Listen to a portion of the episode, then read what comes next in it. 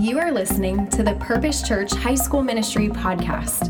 Whether this is your first episode or you've heard them all, God has something to say to you. Our vision is to see every student everywhere following Jesus, and we hope this message helps you take your next step in your faith. To learn more about our high school ministry, visit our website, purposechurch.com/hsm, and check us out on Instagram at purposehsm. We hope you enjoy today's episode. Conversation about God, people, and LGBTQIA. We're, we're going to look at what the Bible teaches and why God can be trusted. And in case you don't know what that, um, that acronym stands for, it's lesbian, gay, bisexual, transgender, queer, intersex, or asexual. And I just, I, I gotta be honest with you guys, I, I don't remember the last time that I prayed this much for a sermon. That I, have felt so much uh, uh, burden in my heart for each one of you as we engage in this conversation. Because I love each one of you so much, and I'm so incredibly grateful that we get to do life together, that we get to learn what it means to follow Jesus together. And that as we're continuing our series, More Than Sex, we're gonna have this honest conversation. And tonight, probably my favorite part of the night is gonna be after I speak, when Pastor Glenn, Pastor Lisa, and myself come up here and just answer questions.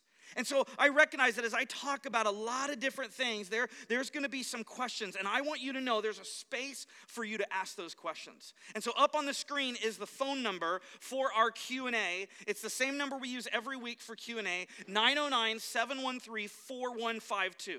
And these are anonymous texts. You can text us uh, your anonymous questions about anything I talk about. And we wanna try to answer them to the best of our ability. Now, let me, let me define some terms for us. When I say same sex orientation or attraction, I'll use those interchangeably. Same sex orientation or attraction is when an individual has emotional, physical, and or romantic attachments towards a person of the same gender. A little bit later in our time tonight, we're going to talk about gender dysphoria. And, and gender dysphoria is a strong desire to be of another gender which may include a desire to change primary and or secondary sex characteristics. But before we get too much farther, I want to say this. I deeply believe that the church at large has done a pretty bad job at having this conversation. In fact, I think a lot of a lot of times people who are a part of the LGBTQIA plus community come into church spaces like this and they feel a lot of condemnation. They- feel like pastors have done a lot of talking at them and nobody's listened to them. Which is why, if you're in this space right now and you're experiencing same sex orientation or attraction or gender dysphoria and you want to talk, I would love the opportunity to just listen to your story. To not say much, but to just listen and to hear you and to get to know you. Maybe you haven't opened up and shared this with anyone yet. And if you felt comfortable and, and if, if, you, if you felt ready, I would love to listen to your story. In fact, that's my phone number up on the screen. You can text me and we can have a confidential, private conversation because I want to change how these conversations happen in Christian spaces. And I want to be somebody who listens really well. And so, if that's you tonight, I want, I want to encourage you to consider texting me and, and reaching out. The second thing I want to say is this is I want to apologize. I want to apologize and I want to repent to any student experiencing same-sex attraction or gender dysphoria who has felt like God doesn't care about you or that he doesn't love you because of something a Christian, the church, or myself has said to you. I've had very brave and courageous people who are attracted to the same sex or experiencing gender dysphoria come and share with me ways that I've said things that has hurt them. And I want to be somebody who's quick to repent. And, and, and on behalf of, of Christianity, if that's been your experience, if you've been hurt by messaging, I want to repent and I want to apologize for that. I also think it's important to say this next bit, and, and I think it, it will help us as we lean a little bit more into our conversation in a while, but, but it's this. Having same sex orientation or having same sex attraction is not sinful. And I'm trying to be real clear with my, with my words here that having same sex orientation or attraction is not sinful. In other words, just sort of waking up and realizing, man, I'm attracted to the same sex. That is not sinful. In fact, as I've searched the scriptures on this, nowhere do I find anything in the Bible that says having same sex attraction or orientation is sinful. Second thing I want to say is this having gender dysphoria in other words, being um, biologically sexed one way, but experiencing within your brain and your mind that, that your mind doesn't match the sex organs that you have or the sex that you were given at birth. That having gender dysphoria is not sinful. And I hope you can hear my heart. The reason I say this is because I have met so many people in the church who have same sex attraction who have experienced gender dysphoria and they immediately feel like just the fact that I think these thoughts, just, just the fact that I wake up and have this, is, is evidence that God doesn't love me or that He hates me or that I'm disgusting or any of those lies.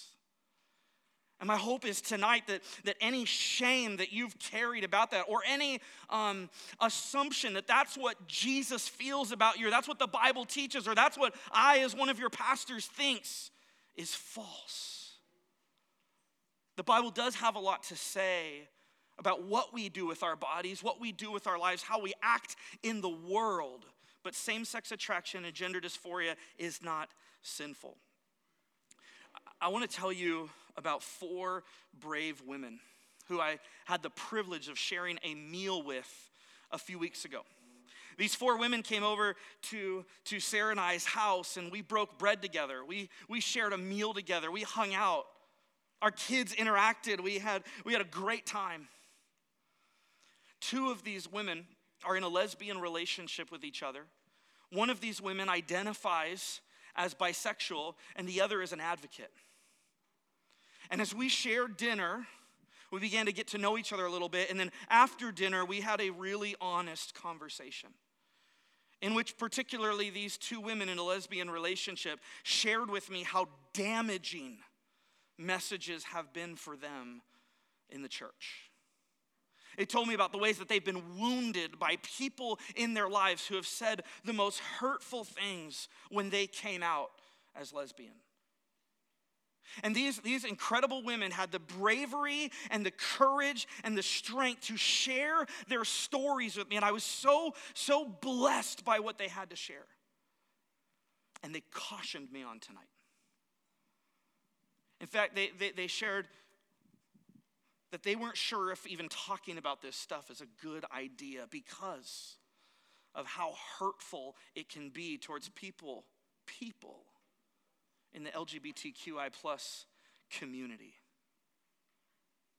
And as they shared their stories with me, I was so incredibly grateful for, for their wisdom. And, and, and I walked away from that conversation going, man, I need to hold this conversation even more delicately than I was anticipating doing before.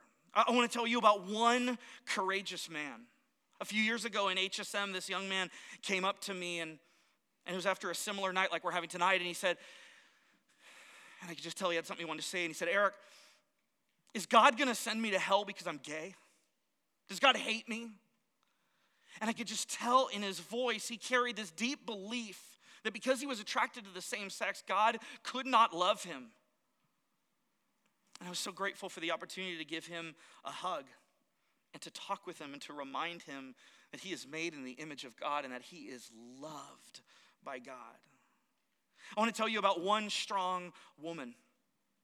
This woman who grew up in HSM and, and many years later came to me and said, You know, Eric, some of the ways that HSM and even you talked about same sex attraction, they created anxiety for me.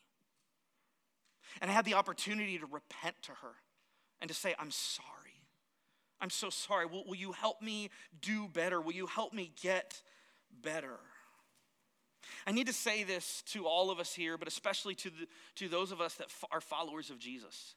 If you are a follower of Jesus, it is a sin to hold homophobic, degrading, hateful, or dehumanizing thoughts, words, actions, or jokes in your heart and to direct them toward anyone in the LGBTQIA plus community. The Bible does not support that way of thinking or behaving. And Christians must set the example according to Scripture and Jesus' demonstration and definition of love. Now, tonight we're going to look at a lot of Scripture. And I want to just, I just want to be transparent and honest before you. I'm going to offer my interpretation on these passages. There's other interpretations of these passages. What I want to do tonight is, as, as one of the pastors here at Purpose Church and as your HSM pastor who loves you and cares about you and wants you to have the closest relationship with Jesus possible, I'm going to offer how I see these passages, but I am a broken, flawed human just like you.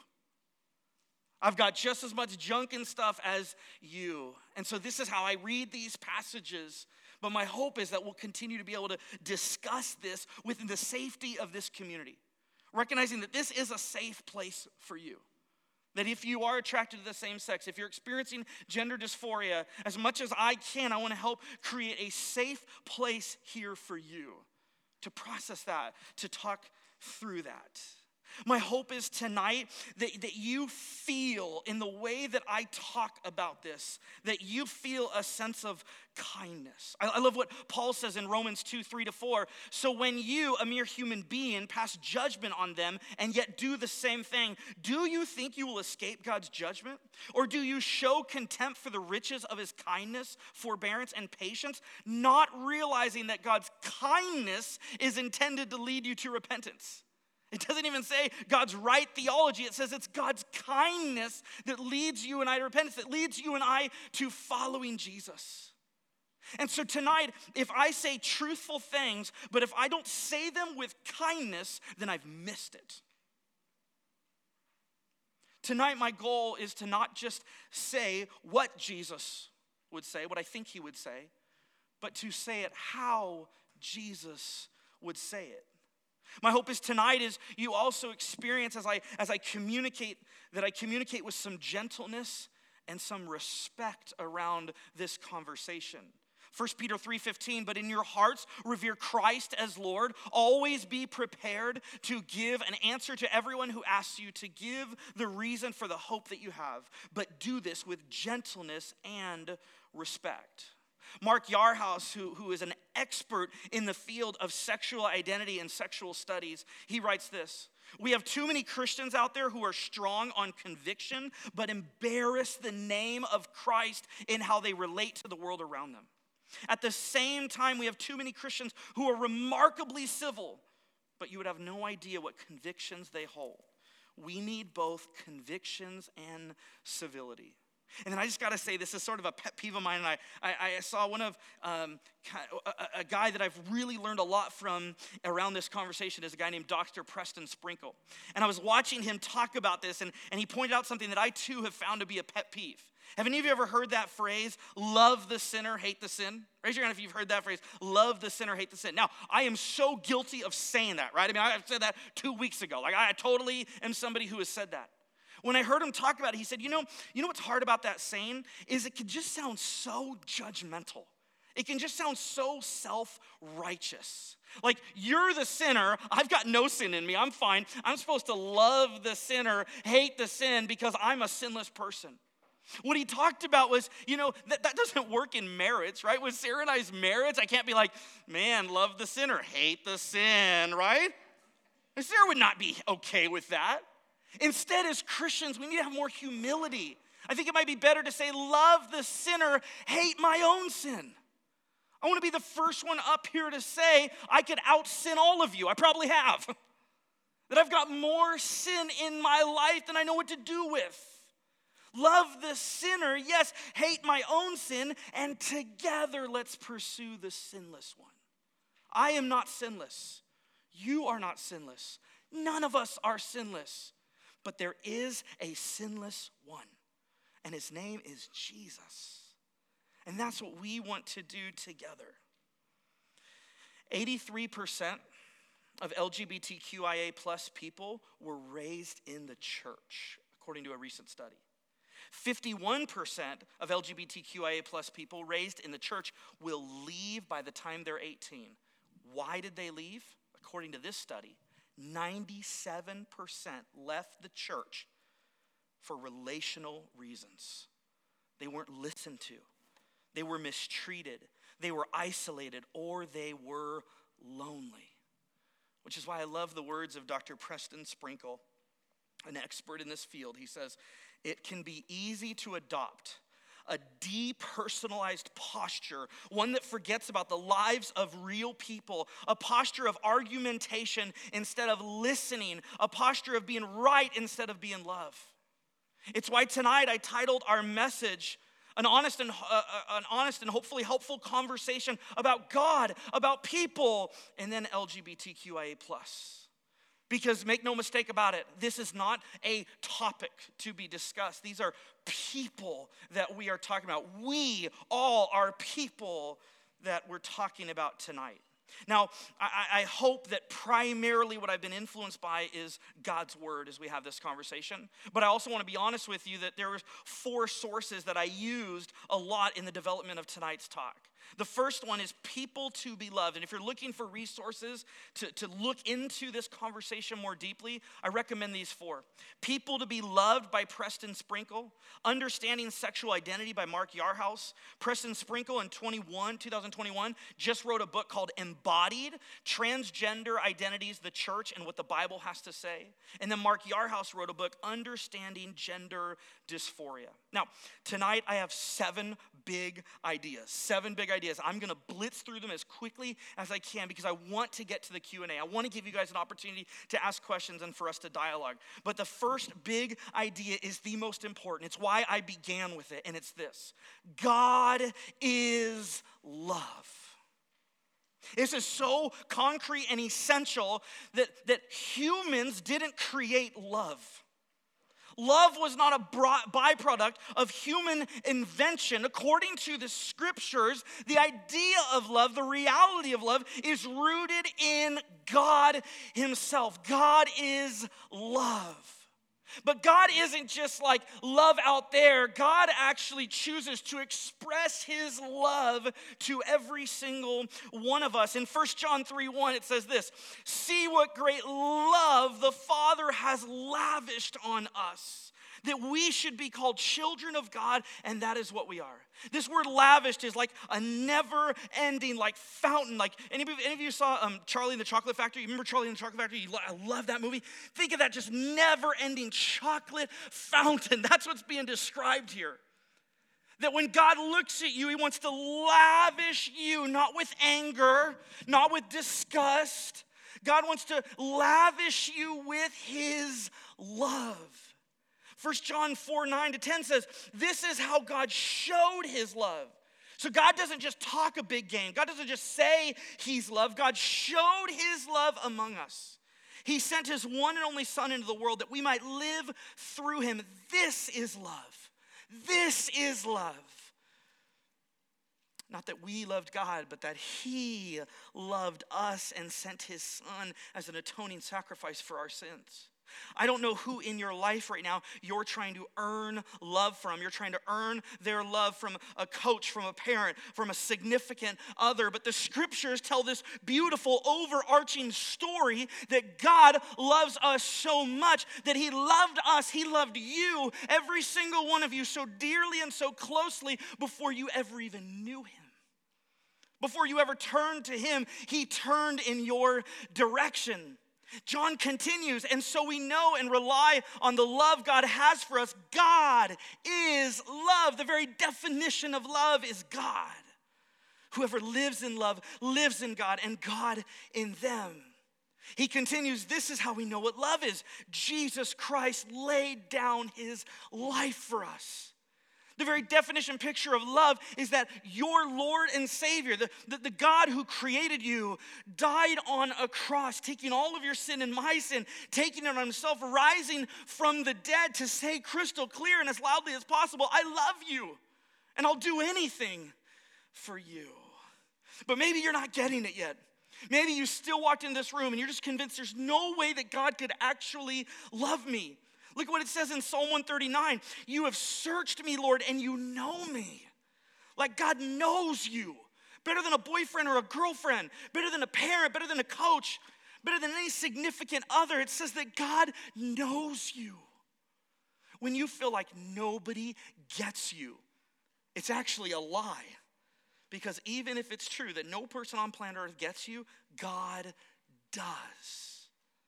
Before a word is on, or uh, you know when I sit and when I rise, you perceive my thoughts from afar. Before a word is on my tongue, Lord, you know it completely. Where can I go from your spirit? Where can I flee from your presence? There's no place you could go that God wouldn't meet you there. For you created my inmost being. At your very core, God knows you better than you even know yourself and he knit you together in your mother's womb. I praise you because I'm fearfully and wonderfully made. But maybe you're, you're going, I don't know, I don't know. Look at this next passage. It's all over the place. Zephaniah 3:17. The Lord your God is with you, the mighty warrior who saves you. He will take great delight in you.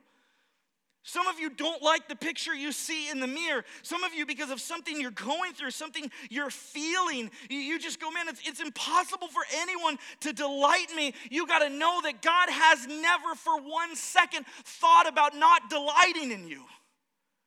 That God loves you. You are so, I just feel the conviction to make this, I just can't say it any clearer. You are loved by the God of the universe who created you.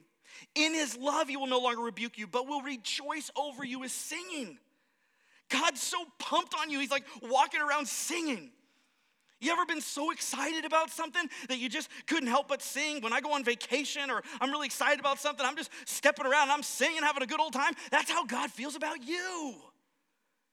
That He's singing over you. Psalm 36, 7 says, How priceless. There's no price tag on it. You can't buy it, you can't earn it. You can't do enough to get God to love you. It is priceless, and His priceless, unfailing love is in your direction people take refuge in the shadow of your wings. Here it is, students. God really, really, really, really, really, really, really, I'm, I'm a high school pastor, barely graduated, I don't have a bigger vocabulary. God really, really, really, couldn't think of another adjective. God really, really, really, really loves you. Close your eyes right now, every one of you. Close your eyes. No matter what you're feeling, no matter what's going on in your world right now, God sees it and he really, really, really loves you. Now you can open your eyes. And then Jesus in John 14, 15 says this If you love me, keep my commands. You see, there is no question in Scripture. There's no question in the Bible how God feels about you. It's crystal clear. God loves you. The question of the Bible is will you choose to love him? And Jesus says, if you love me, you'll keep my commands. There might be some things that I say tonight that you go, oh, I don't know if I like that. I don't know if I want that that doesn't make sense to me. The reason I wanted to start off with a long time spent looking at scripture about how God feels about you is so that when God calls you to live in a way that feels different from what your desires are in the moment, that you will know God is asking this of you because He loves you, not because He wants to curse you or take something away from you or make your life miserable, but because He loves you. Jesus said, A new command I give you love one another. To which all of us should go, Wait, what? That, that's not a new command. That's like in the Bible all over the place. It's in the Old Testament. But Jesus says, No, no, no. As I have loved you, so you must love one another. In other words, Jesus says, I am redefining and redemonstrating what love is. That love is what you see in me, what you see me doing, how you see me living, and ultimately the sacrifice that I made. It's, it's why Paul said, I have been crucified with Christ, and I no longer live, but Christ lives in me. The life I now live in the body, I live by faith in the Son of God, who, what does it say? Who? What does it say? Who? Who loved me. Who loved me and gave himself up for me. And in other words, Paul says, Paul says, when I think about my life, it only makes sense to live for Jesus. It only makes sense to think about my life in terms of what advances the kingdom of God, what pleases Jesus, how can I obey his commands because he's done everything for me. When you and I believe that we have saved ourselves and that we're fine by ourselves, it doesn't make any sense to follow Jesus.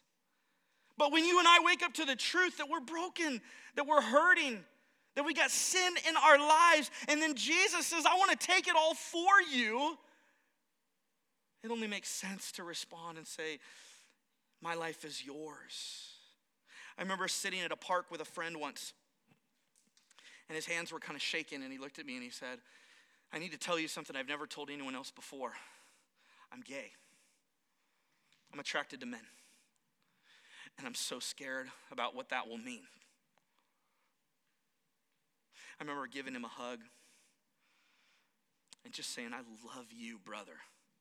And I'm so grateful that you would open up and share that with me. And then he said this he said, And I've decided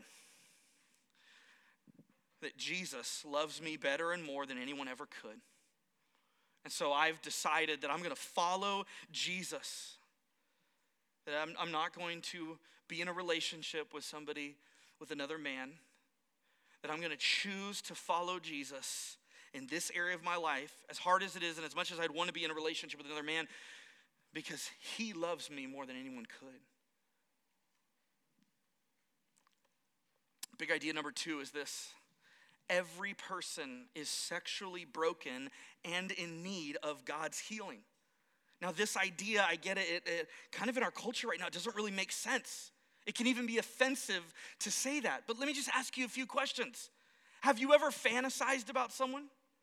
Have you ever seen somebody and, and, and, and thought about them not as a human made in the image of God with ideas and imagination and purpose and creativity, but reduce them to an object, someone that you want to do something with. Have you ever done that? Because I have and do. This means that I still have some sexual brokenness in me. Have you ever watched pornography? Haley Newman gave an incredible talk a few weeks ago about pornography and the devastation it's linked to human trafficking, the ways it, it hurts and damages us and our relationships. If you've watched pornography, it's, it's evidence that there's some sexual brokenness in us. Have you ever had a sexual experience with someone who is not your spouse, your boyfriend, or girlfriend? Then, then you, you, you've engaged in something outside of what the scriptures calls good then you and I have sexual brokenness. Look, it's, it's in the pages of the Bible in 2 Samuel 11. In the spring, at the time when kings go off to war, David sent Joab with the king's men and the whole Israelite army. They destroyed the Ammonites and besieged Rabbah, but David remained in Jerusalem. One evening, David got up from his bed and walked around the roof of his palace. From the roof, he saw a woman bathing. Now, at this time, David was married. He was already married. And then look at what it says. The woman was very beautiful, and David sent someone to find out about her. The man said, She is Bathsheba, the daughter of Eliam, the wife of Uriah. So the guy says, Look, dude, she is off limits. She is already married. And then David sent the messengers to get her. She came to him, and he slept with her. David, already being married, David, knowing that she was married, chose to follow desires that were not in alignment with God's will. In Leviticus 17 8, it says, Do not dishonor your father by having sexual relations with your mother. She is your mother. I just laughed when I read this because Moses, as he's writing, he's like, it's like he's like stating the obvious, right? Do not dishonor your father by having sexual relations with your mother. She is your mother. Like, don't do that, right? Like, that means that people were actually doing that. Like, that was actually happening in the Old Testament, so much so that, that Moses was like, well, we got to include this one because people are doing it. Look at this in 1 John 1 9. If we confess our sins, here's the beauty of the gospel is that God's word doesn't just tell us about the problem, it's not just honest with us about the reality of our brokenness, but it tells us there's a way to freedom. There's a way to healing. And it says, if we confess our sins, Jesus is faithful. Now, now again, I want, I want to remind of what I said in the beginning.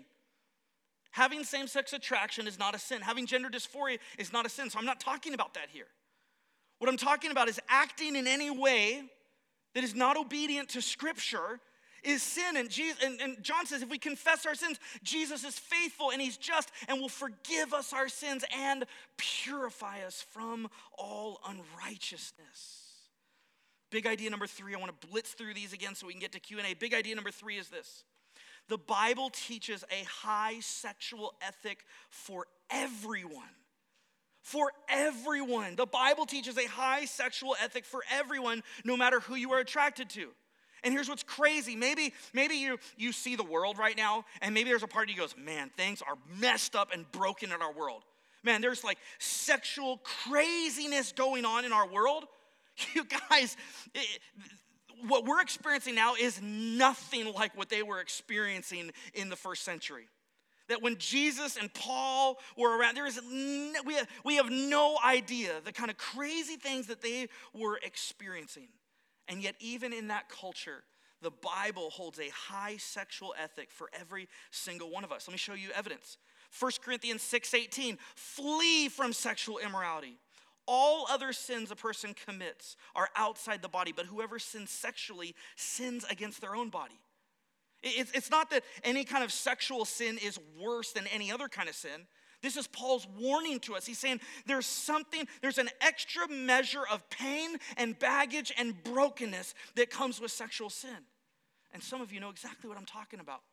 You slept with a boyfriend or a girlfriend, and they promised they were gonna marry you, and you were gonna have three kids and have a white picket fence around your house, and then all of a sudden they got interested in somebody else, they left you, and the pain that you still hold on to is evidence that, that sexual sin can lead to a, a greater sense of pain. Which is why Paul says, flee from any kind of sexual experiences outside of the context of marriage. Jesus said, But I tell you that anyone who looks at a woman lustfully has already committed adultery with her in his heart. The Bible does not set this low standard like, well, just don't do these one or two things. The Bible says if, if, if you even look at a woman lustfully, you've already committed adultery in your heart. Look at what Solomon said You are my private garden, my treasure, my bride, a secluded spring, a hidden fountain.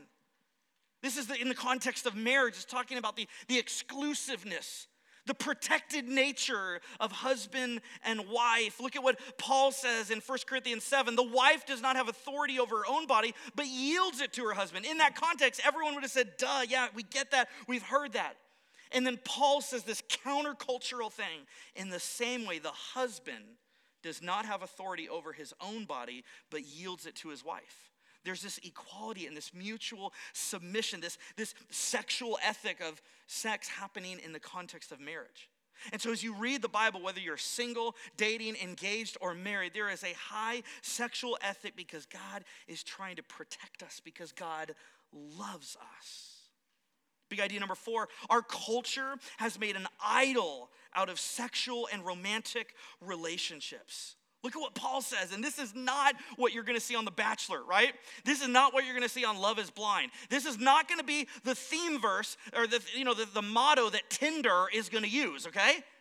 Look at what Paul says. Now to the unmarried and the widows, I say, it is good for them to stay unmarried as I do. I would like you to be free from concern. An unmarried man is concerned about the Lord's affairs, how he can please the Lord.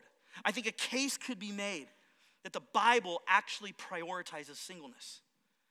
That for people who are followers of Jesus, that your effectiveness in the kingdom, that being a part of God's mission in the world is so much bigger than who you're sleeping with and who you're married to. It's, it's about living for God's kingdom. But our culture right now is so obsessed with sexual and romantic relationships. Look, look, look, think about this question Are you in a relationship? When somebody asks you, Are you in a relationship? What are they asking? What are they asking? Let's hear from some of you. What are you asking? What are they asking? Who are you dating?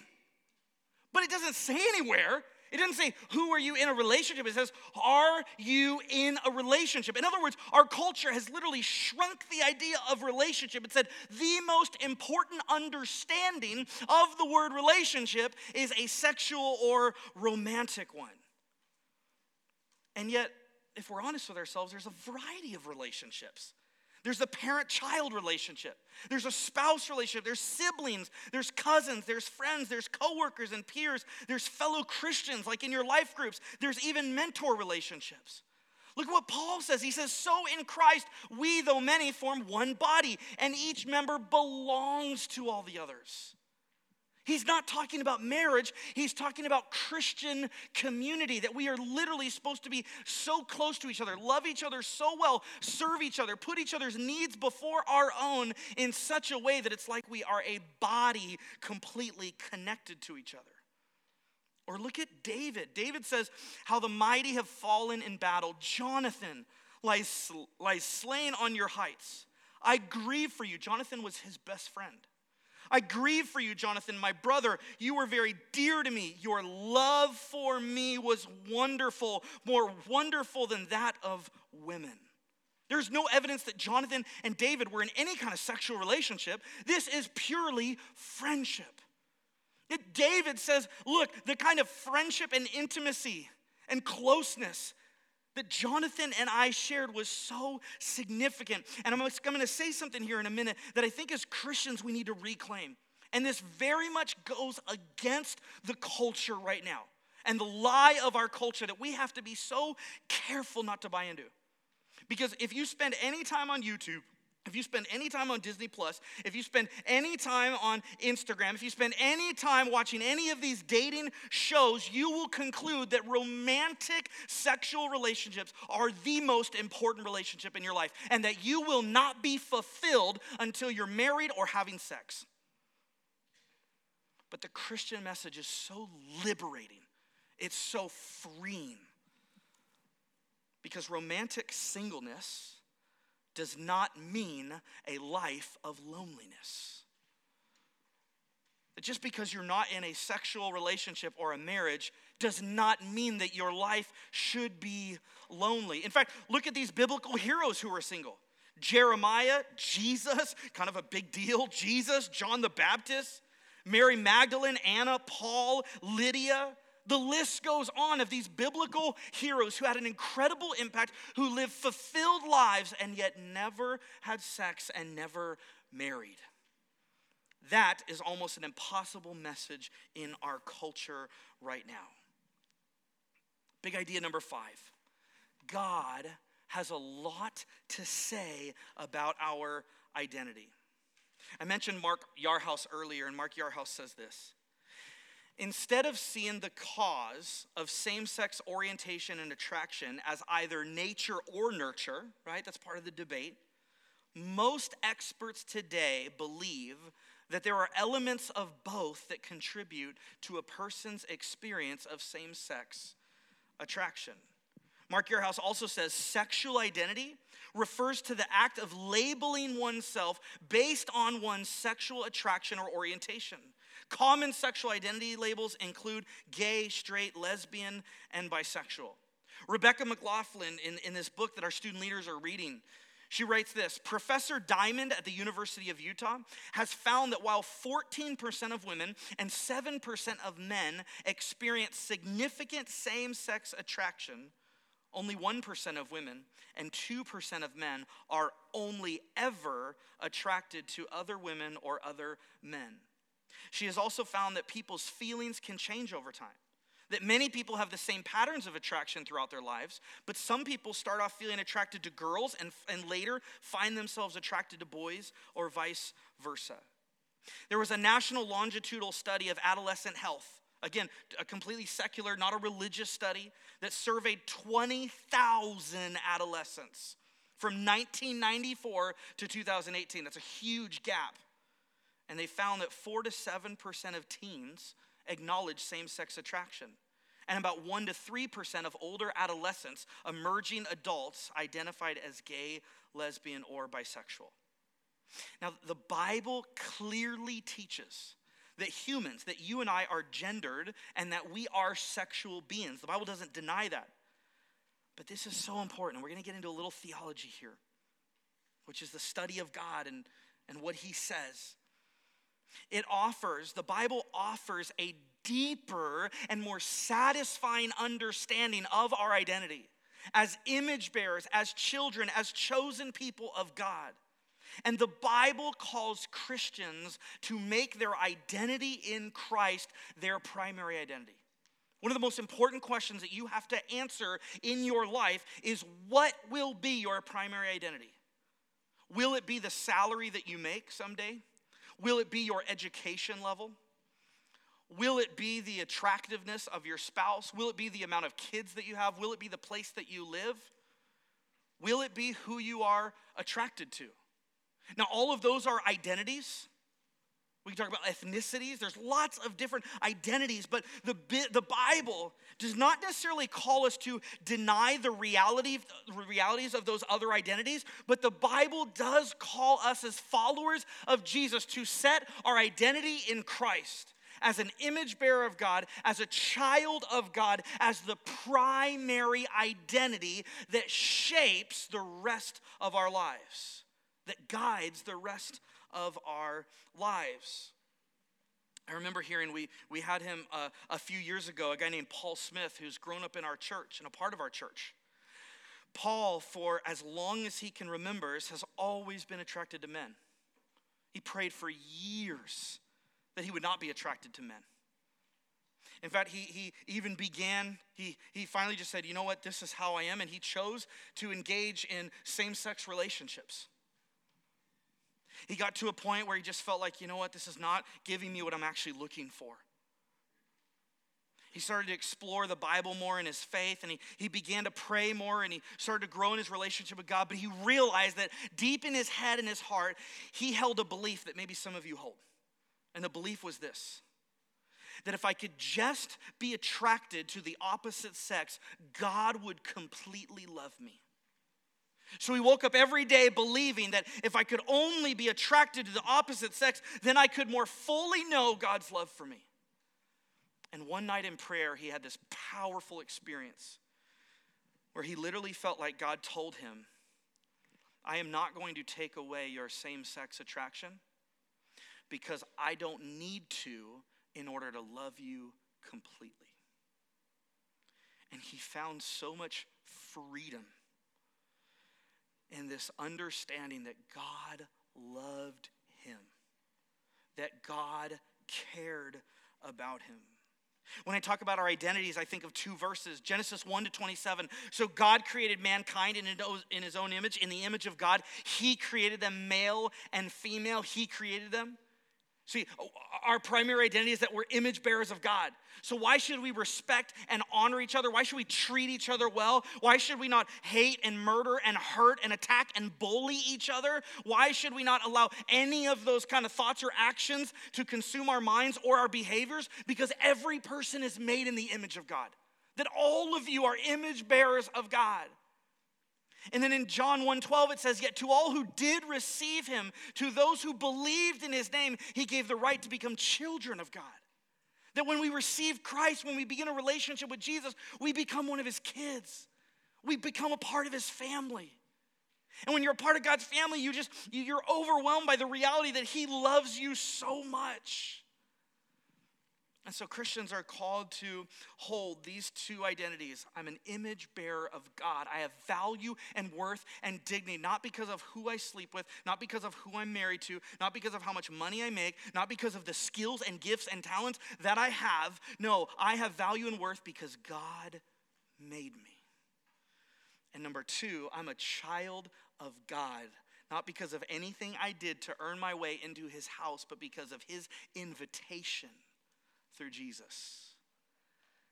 And those two identities, as somebody who wants to honor God and who wants to live as one of his kids, those shape everything about the way I think and how I live. Paul says elsewhere in Romans 6 Don't you realize that you become the slave of whatever you choose to obey? You can be a slave to sin, which leads to death, or you can choose to obey God, which leads to righteous living.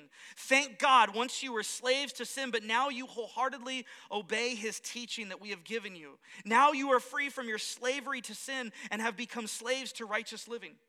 This is one of the, there's, there's many blessings of living in America, but one of the more incredibly challenging aspects of living in America is this that when we think of freedom, we think that means I can do anything I want. And as Americans, we say, well, I'm free to do anything I want. I'm not accountable to anyone else. I can do anything I want. And we sort of add that onto our relationship with God. But what the scriptures teach is this that you and I, every single person on planet Earth is either a servant of sin or a servant of Jesus. And when you are free from sin, when you receive his forgiveness and you're free from sin, you're now freed to follow, to obey the commands of Jesus, to serve Jesus. Why? Why do we serve Jesus even when it's difficult and hard? Because we know that he loves us. Big idea number six the Bible consistently commands God's people to not engage in same sex sexual activity. I think it's really important because sometimes these ideas can be politicized. And I really love what Preston Sprinkle says. He says, it's not about being affirming. Uh, uh, an affirming view on Scripture says that, that God's okay with same sex relationships. Preston Sprinkle says it's not, it's, it's not about being affirming, it's not about being non affirming, which is holding a position that it is not okay to have same sex relationships. It's about being biblical. It's about submitting to God's word, even if it critiques and offends what you've always believed. I just want to ask every single one of you a question that I have to ask myself and that I want to admit I don't always adhere to. The question is this Are you willing to allow and to submit yourself to God's word for the direction that you will live your life? Are you willing to allow God's word to offend you, to even critique parts of your views or even parts of your lives? Because you know that He loves you and He sees more than you could see. He's got an eternal perspective on life and culture. Are you and I open to saying, I will live my life in accordance to God's word? I will take seriously when Jesus said, If you love me, keep my commands.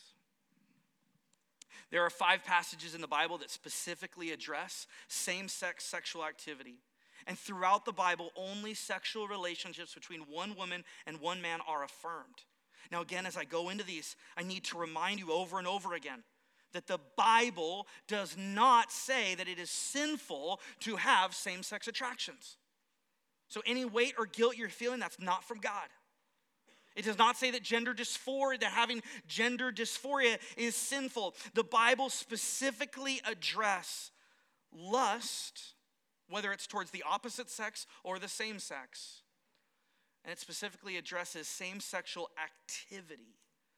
The five passages are in Leviticus, Romans, 1 Corinthians, and 1 Timothy. I just want to look at all of them with you.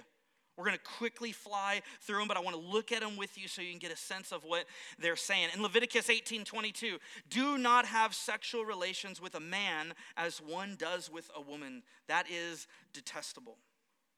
In Leviticus 20, 13, if a man has sexual relations with a man as one does with a woman, both of them have done what is detestable. They are to be put to death. Their blood will be on their own heads. Now, pause, hold on real quick. Right there, you're like, what did God say? What? I, I need to give you some context here. There are multiple places in the Old Testament where disobeying a law resulted in death. Here's a few. If you break the Sabbath in the Old Testament, in, in Exodus 35 2, it required death. If you were talking with the dead in Leviticus 20, verse 27, it was death. If you kidnapped or enslaved someone in Deuteronomy 24 7, it required death. And there is no evidence in ancient history that Israel actually practiced this. So I think what God is saying here is this is so important that the way you and I live our lives matters because it reflects God. Old Testament scholar Dr. John Goldingay says the inclusion of a ban on homosexual acts likely marks this as another way Israel was expected to be different. The cultures around them had accepted same sex relationships, which disassociate sex from marriage and procreation. The Torah sets sex in the context of marriage and procreation. One of the things I think we've lost in our culture is, is a reminder that as Christians, there should be things that are distinct and different about our lives. That there are ways that we stand out different in our culture. Now, maybe you'd go, okay, okay, but Eric, those were in the Old Testament, so do we really need to follow them? We're New Testament Christians, we're saved by grace. Do we really need to follow those? And if they were just in the Old Testament, I would say, yeah, there might be grounds for why we could let those go. But three times in the New Testament, we see a similar thing echoed in first in Romans 1 26 to 27 because of this God gave them over to shameful lusts. Even their women exchanged natural sexual relations for unnatural ones. In the same way the men also abandoned natural relations with women and were inflamed with lust for one another. Men committed shameful acts with other men and received in themselves the due penalty of their error now, this is interesting because this is the first time in the Bible that not only men, but women are indicted as well. And that's important in this passage, as I'll talk about in a minute. But what's cool is, is God is not just here using Paul to specifically address same sex activity, but in a few verses before it says, Therefore, God gave them over to the sinful desires of their hearts to sexual impurity for the degrading of their bodies with one another. Preston Sprinkle says Romans 1 actually condemns both gay and straight people. A point that is sometimes missed when homophobic Christians unsheath the chapter and wield it against LGBT community. The reference to sexual impurity here is not limited to same sex relations. It's a general statement that includes sex outside of marriage, adultery, rape, and all sorts of other sexual sins committed by both gay and straight people. Now, one of the more compelling arguments, so a lot of people would look at these passages and they would say, well, you know what? That, what, what Paul was talking about there is different than what we're experiencing today. So some, some, some scholars would say Paul was saying no to sexual exploitation. Paul was saying no to same sex rape that Paul was saying no to something called pederasty, which was a, common practice in the ancient Greco Roman world that Paul wrote in, which was where an older man would have sexual relations with a, with a teenage boy as a weird kind of perverted mentorship. And so some scholars will say that is what Paul was critiquing. Paul was critiquing rape, exploitation, and pederasty. He was not critiquing what we have today being monogamous, committed, adult, consensual, equal status with each other, same sex relationships. The problem with that line of thinking is it's just not intellectually honest, it's just not historically honest. Preston Sprinkle says many affirming scholars will counter by pointing to pederasty as the premier image of what Paul had in mind when he forbade same sex activity. While affirming scholars are right to point out that pederasty, adult men having sex with teenage boys, was the most common form of same sex relations in the Greco Roman world, the truth is it was not the only kind. In your notes, we're not going to spend a lot of time on this, but in your notes, I've assembled just 10 examples. These are just 10 examples that were well known, common in the world that Paul was writing in at the time that Paul lived. 10 examples of historical and fictional characters who had same sex relationships with people of the equal status they were in. Some of them married to each other, some of them women with women, some of them men with men. Preston Sprinkle gets into the specific language that Paul uses here in this passage, the Greek, which is what this passage was written in. Paraphysin, which is against nature or unnatural, which is what the verse uses, was simply stock language used by other Roman and Jewish writers to condemn same sex relations. Extramarital or marital, consensual or non consensual, pederastic or peer, paraphysin was used to critique same sex relations as against the design of nature or in Paul's view, against the design and intention of the Creator. And I can't say this enough. Again, it's the critiquing of practicing. It's not the critiquing of having same sex attraction, but practicing. The fact that Paul uses paraphysin in a context, Romans 1, saturated with allusions to Genesis 1 to 2, suggests that this meaning is most likely what Paul had in mind.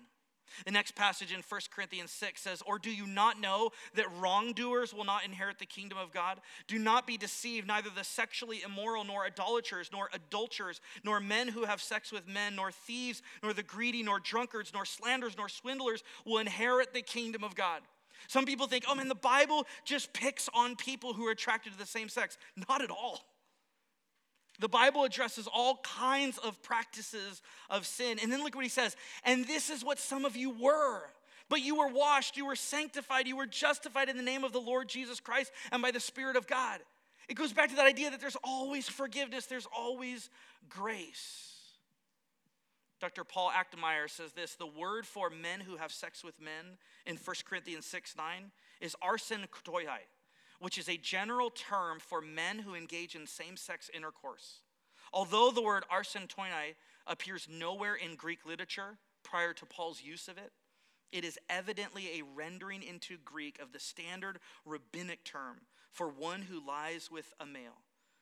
Paul used Leviticus 20, chapter 13, when he put that word together. And then our last verse, we know that the law is good if one uses it properly.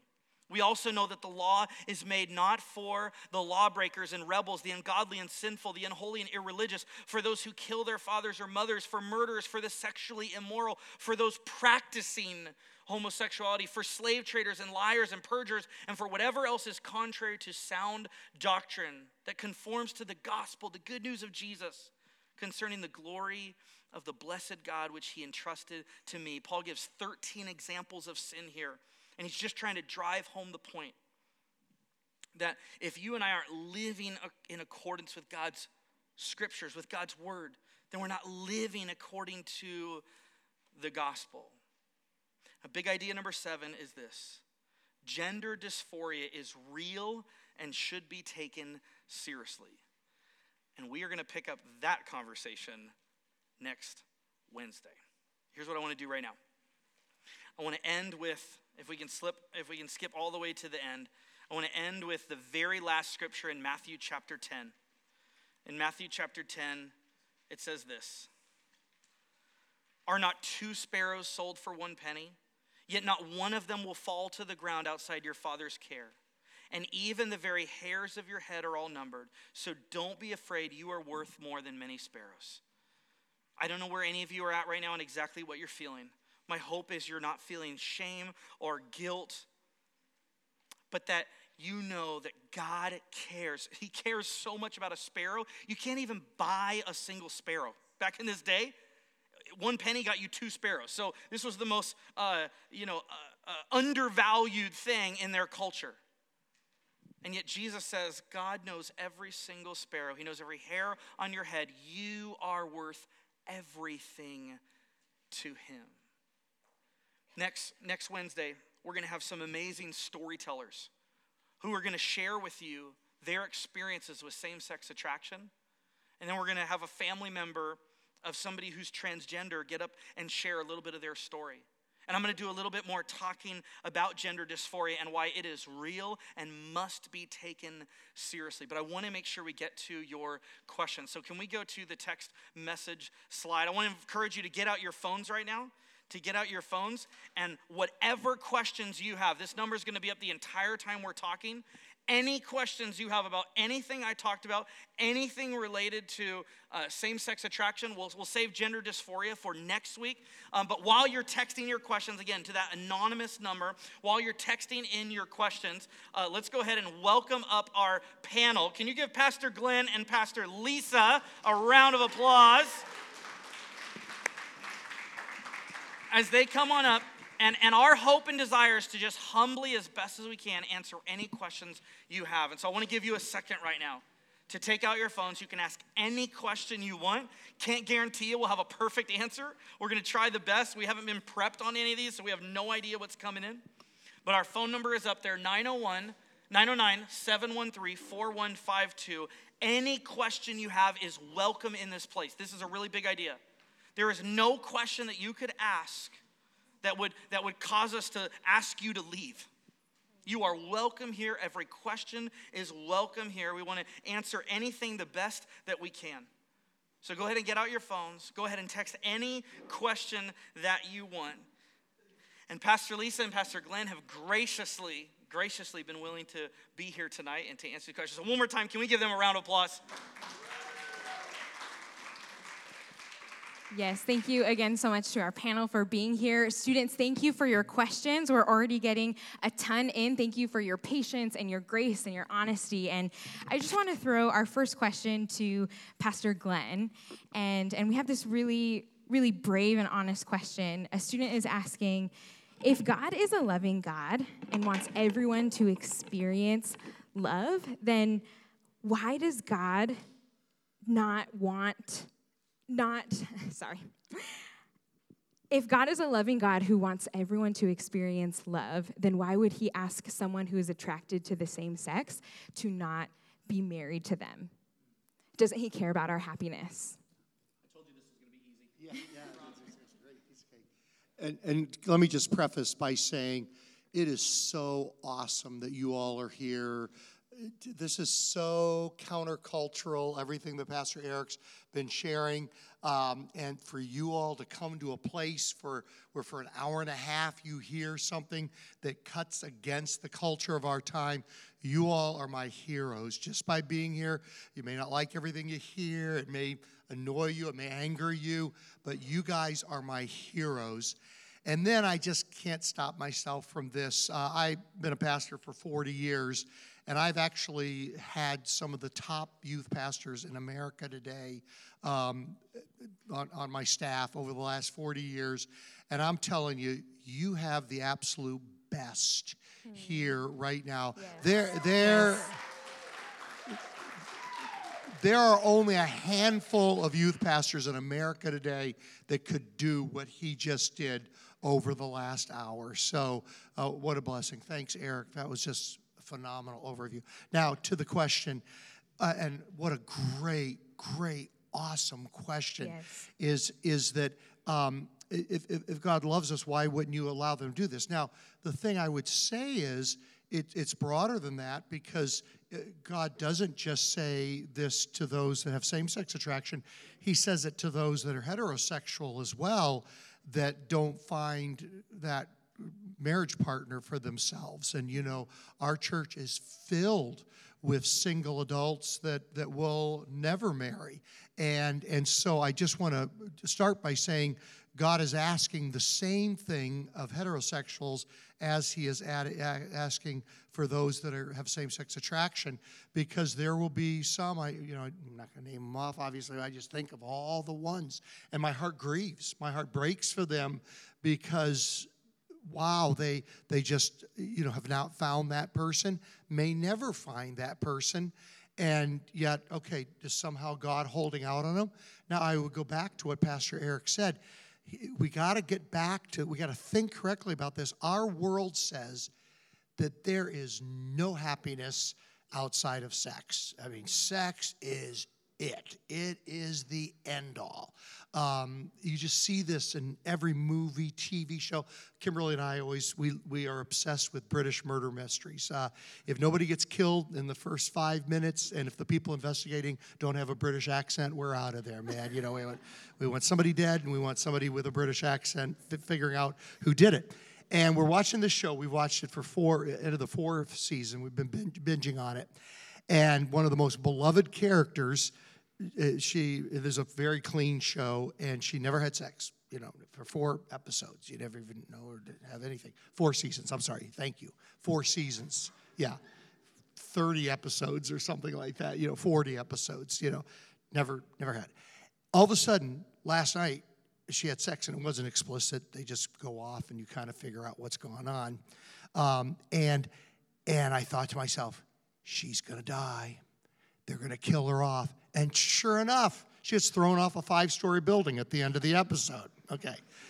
You know why? You know why? The writers, the writers said if she were to die without having sex, that's just too awful to imagine. That, that is just like horrific. Thrown off a five story window, okay, whatever.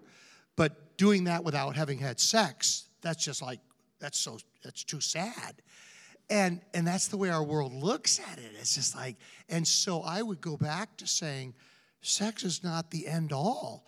Uh, that you can have wonderful relationships and and okay they're going to tease me about this forever for saying this but you know i didn't have sex i was married almost 27 years old. And um, and i'm telling you don't tell kimberly i said this but i was really happy before that all right? I mean that's not something that's not something you put in a valentine okay? I was as happy before you as until i met you. Don't you don't you don't put that in a valentine? Wouldn't sell very well at all? But i'm telling you i i, I love life until the age of 27 you know? And oh gosh i shouldn't go any further than that but as you get older you might have sex less frequently than when you're 30 years old. I'm happier now than I've ever been. Okay, so, so I'm just saying, your frequency of sex is not the end all of your happiness. Your happy. God has a bigger plan for your happiness than how often or if you have sex. Okay, clean that up for me. Will you clean that up for me? Yeah, yeah, yeah. Pastor yeah, Glenn, we love totally, you. Yeah. We love you, yeah. and we're so glad is this, you're here. Is this being taped as well? yes, it's okay. very much being taped. You and, just found out more about your pictures. pastor than yeah. you wanted to know. Okay, you're like, I can't unhear that. I just can't unhear that. All right, let's let's go to the next question. Thank thank you, Pastor Glenn. We love you. I'm so glad you're here. Thank you for being here. Pastor Lisa, can, can we bring this next question to you? We're getting a lot of questions talking about if God sees all sin as equal, then why does homosexuality seem to carry more shame? And what should we do about that? Such a good question. Yeah. And I too just want to say it's so great to be with you guys. Thanks for having us here. And um, what a great job Eric did tonight. And I just feel so blessed that we can have conversations like this. You know, I think that because we all feel a little bit more nervous around some of these topics, it's important that we can have these at the church. You know, we want to be a place where we can dialogue about things like this. So, um, thanks for being here and thanks for being willing to engage in some of these harder conversations.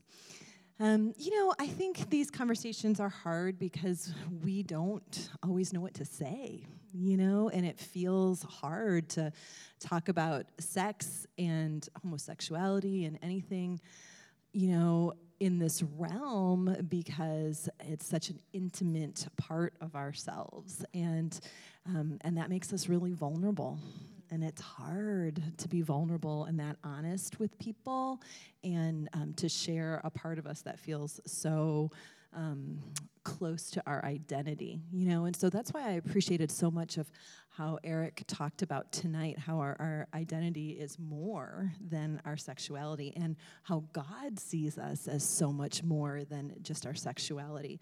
Um, but because it's so heightened in our culture and in all the movies we see and the music we listen to and you know everywhere we go it, it's hard for us to remember that and that is what is such a beautiful thing about choosing to be a follower of jesus because you get like an inside scoop of who declares your identity, who shapes your identity, who speaks into your identity, and what the truth of your identity is, you know? And so when people come to us and want to engage in that conversation, it can be so challenging or awkward.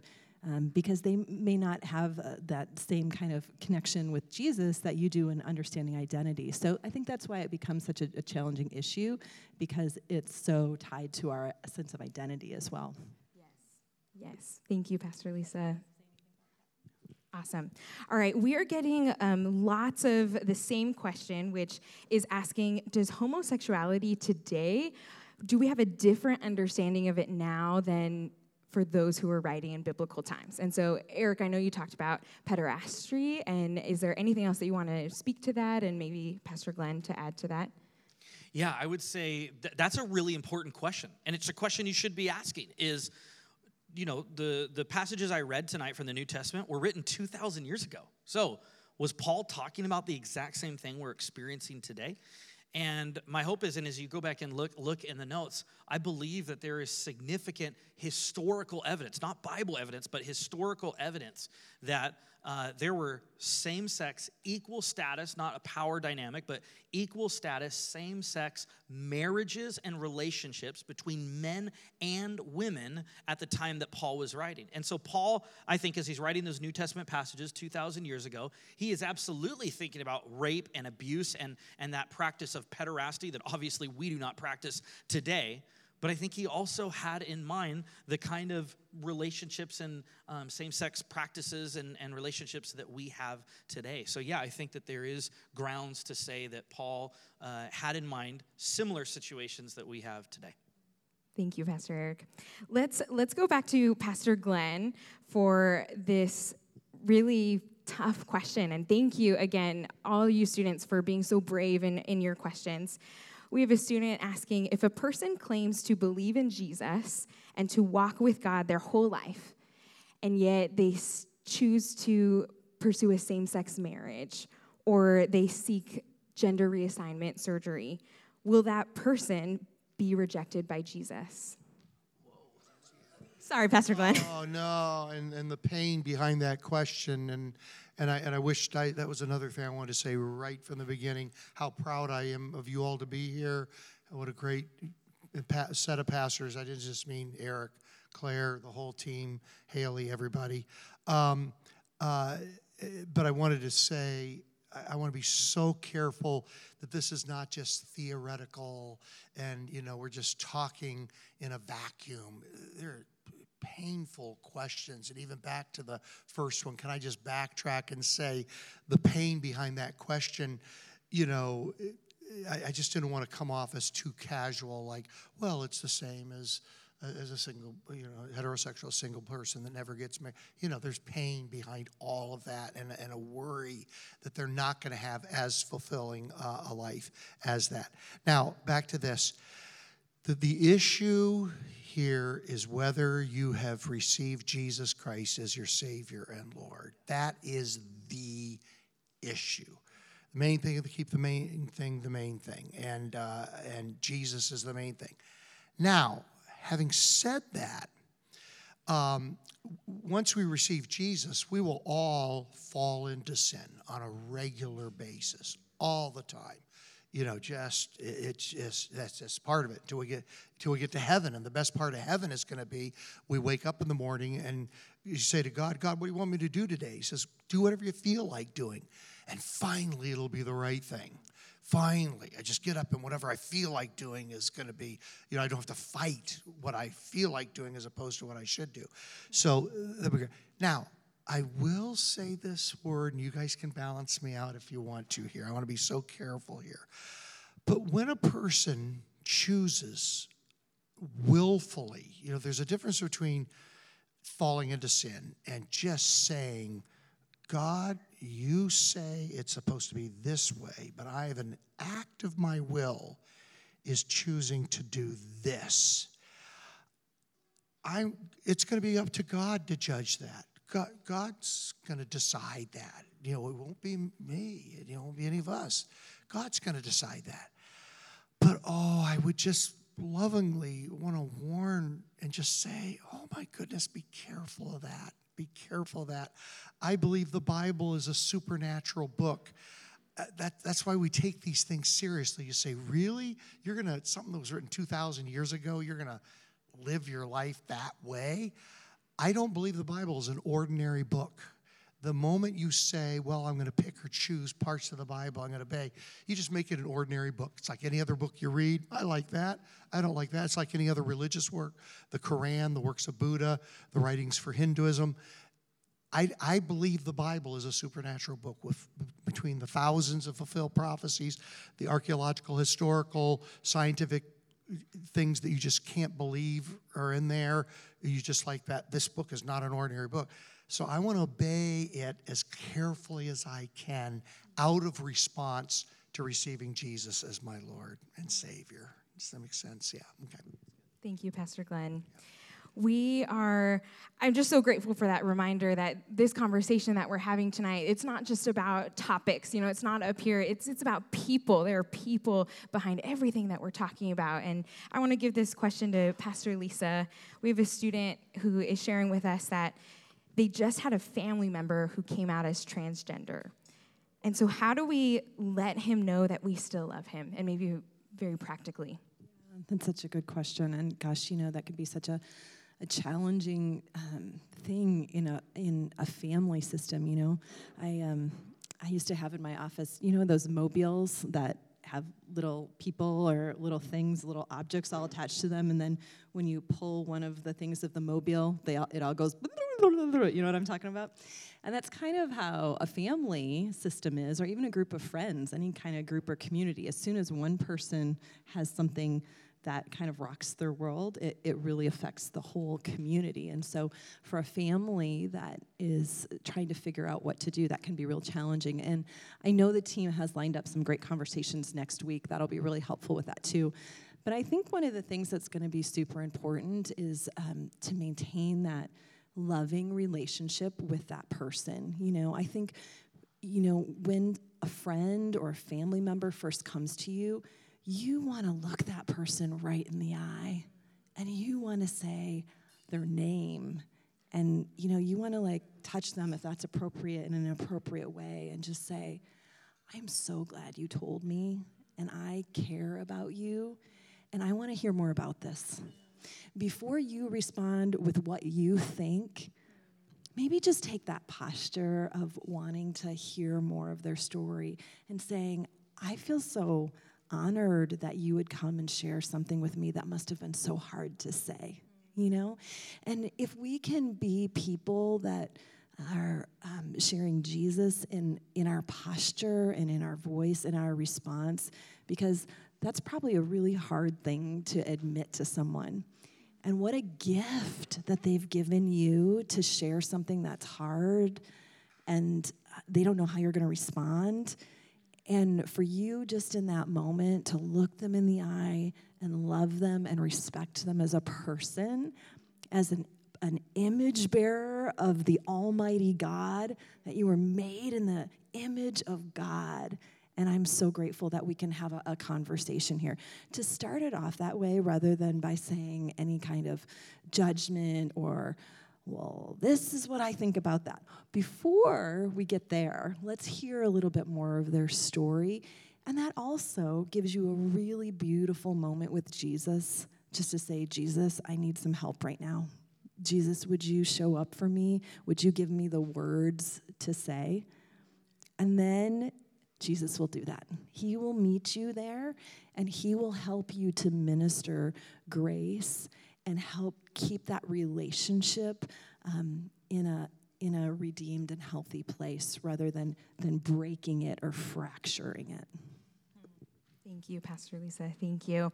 Um, we have time for just a couple more questions, so I'm going to give it back to Pastor Glenn. This question says, I have friends who are in a same sex marriage relationship who love Jesus, they love the Bible, and they serve in the church. And the question is, why wouldn't God bless this marriage?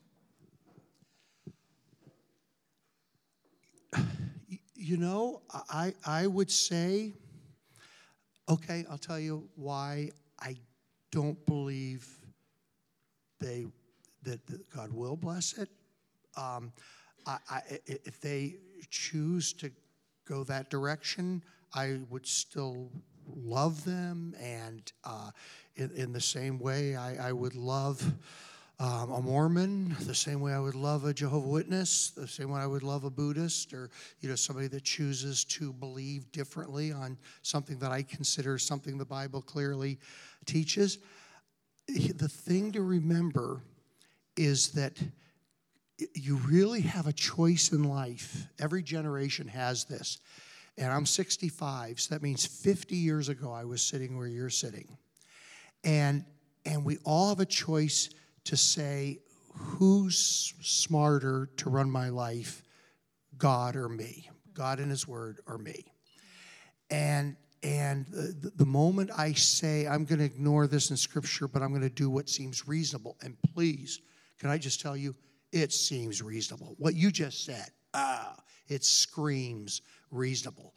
When I pull out the Bible, it, you know, the verses he was sharing, they don't seem reasonable in our culture. But it's like, am I going to trust that God smarter than me? Let me give you an example. Because the, one of the advantages of being an old man like me, you can see things over a long period of time. So it was a half a century ago that I sat where you're sitting. 50 years ago, this would not have been the discussion. I'll tell you what was the discussion. It seemed like scientists had nailed us as far as the existence of God. That's what it felt like 50 years ago. Oh my gosh, you know, they're just, the scientific evidence is just against there being a God. That, that absolutely would have been the issue 50 years ago, not this. I'm telling you, 50 years later, with the latest scientific discoveries, it has never been more fashionable among scientists to believe in the existence of God than it is today. Completely changed in 50 years, utterly changed. So, am I going to just trust God now and see how that works out? You know, the other thing I meant to ask on the other thing was, and, and I, I want to be so careful because, you know, Christians are accused of, you're just living for eternity. Think about it for a moment if eternity is real, okay, you, I die tonight of a heart attack, you know, which is extremely possible. Yeah, okay, yeah, yeah. no, Pastor, do not speak yeah. that into existence. if, you, if, you, saw what I ate today, you'd say, oh, it's not only possible, it's likely. And so, so anyway, um, and I wake up and lo and behold, it's like, oh my gosh, it's like in Three Amigos. I don't know if you've ever seen that. Greatest movie ever made. Yeah. And they go, it's real, it's real, it's real. They find out they're not in a play, it's real. Oh my goodness, anything where I trusted God that seemed to make me lose temporary happiness here ushers me in to having lived an obedient life for eternity, I'm going to think it's it's silly. My my worried about this. Now, having said that, I know there's so much pain and hurt behind that. It's, it's just so easy for me to say as a married heterosexual guy. You know, it's just so easy for me to say that. But in other areas, maybe I'm making sacrifices, you know. Uh, we give a portion of our income, you know, away to people that are hungry. We've adopted four out of our six kids, you know, and and part of that has made life challenging and harder, okay? Uh, I, I would even maintain as hard as some things we've been talking about tonight. When I get to heaven, if heaven's real, a lot of this stuff makes more sense. And even not just saying, well, wait till you get to heaven, wait 50 years and let's see the track record. And I think Christians are going to come off better we Christians have always come off better. If, if, a, if a, a bridge got washed out and we're trying to warn people, don't drive over that because you're going to get killed because the bridge is out. Christians come off as annoying when they say, don't do that. Don't go down that road because the bridge is out. We become off as annoying. You know when we come off better? Is after somebody drives over the bridge, crashes, and we run over to help. That's when Christians have always had a higher place in society. When we're wagging our fingers at people, we, we're kind of annoying. As soon as we're trying to help people, like I preached on the Good Samaritan on Sunday, then our stock rises in society. Is that too random? I hope that made sense. No, that's so good, Pastor Glenn. And I think that leads us perfectly into our last question that I would love to give Pastor Lisa, actually. um, we, sorry. okay, great. We have a question, a student sharing that I feel ashamed to admit that I'm a Christian to someone who is gay because they think that the church that that we hate them. And so how do I embrace Jesus' truth and love to my friends? Yeah, that's so good. And and I think some of that goes back to, you know, some of the things that we talked about how you would respond to a family member and I would say the, the same thing, you know. Um, if you can be known for the way that you treat all people, that you can be known for how you serve all people, you know, and that they see Jesus in you. I mean, that that's like our goal, right? We don't want people up here. I don't want you to like see me. I don't want you to be like, "Hey, there's Lisa Tony." I want you to say, "I see Jesus in her." And the only way you're going to be able to do that is if I'm doing the kind of things that Pastor Glenn and Pastor Eric and Pastor Claire talk about. You know, that I'm like mm. reading scripture and I'm thinking about it and I'm letting it impact and shape me so that my words represent the things that Jesus say, my thoughts represent the things that Jesus says. And so when we can do that, if we really truly are representing Jesus to the people around us, then you don't feel as much obligation to like represent the church because the church makes a lot of mistakes, right? But if we can just maybe simplify it and focus on, okay, I'm not going to represent all Christians right now in this moment. I'm not going to represent the whole church in this moment. My only responsibility, my only call is to represent Jesus to this person in this moment. And if we can do that, maybe that'll take a little bit of the pressure off, but it also gives you just this beautiful opportunity to do things a little bit differently than maybe the church or the Christians have done because you get to be Jesus in that moment with that person. And I think the Holy Spirit will really work through you in a way to do that in a very impactful way. Thank you, Pastor Lisa. Let me close up real quick. Um, number one, we are going to continue this conversation. A lot of the questions you've asked, I'm sure, uh, we're going to pick up next week. We're going to do another long Q and A, so you're going to have an opportunity, and we're going to specifically talk more about gender dysphoria next week. Uh, but I want to say uh, two two quick things to you. Number one is this: if you disagreed with everything that was said up to this point, hear me loud and clear. Tell you this: you are still welcome in this place. That I want to invite you to the messy table. I want to invite you to this diverse community. There's some of us here who don't believe in Jesus. There's some of us who love Jesus. There's some of us who agree with some of the things that were shared. There's some of us who adamantly disagree with what was shared. And I'm just going to invite you to keep showing up. I'm going to invite you to keep dialoguing, to keep having these kinds of conversations with us. Number two, if tonight you're recognizing, or, or maybe it's, it's just been obvious for you, or you're going, man, I, I do experience same sex attraction, or I, or I do experience gender dysphoria.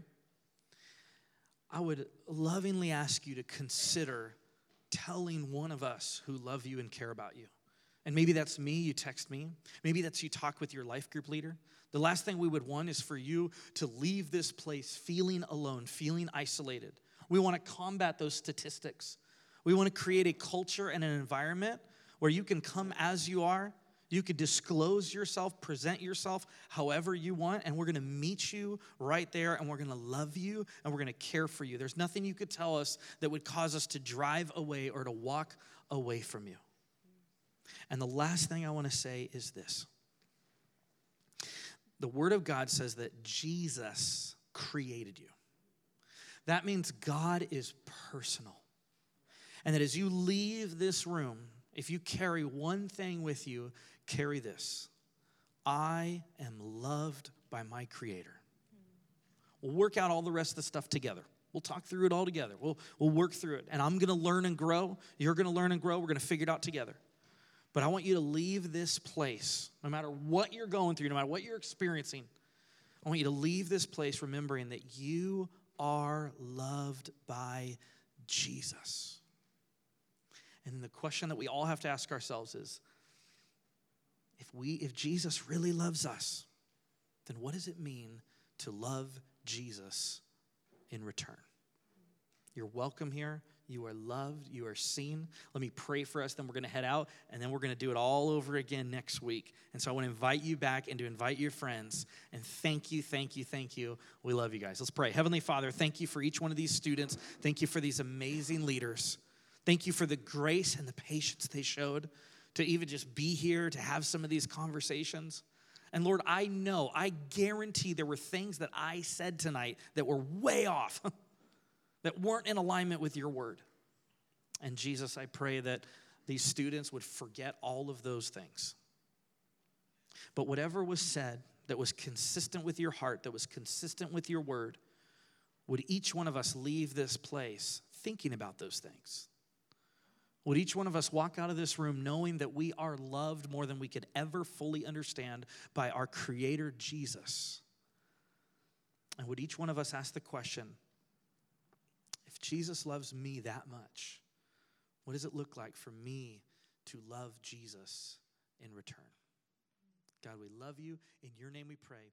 Amen.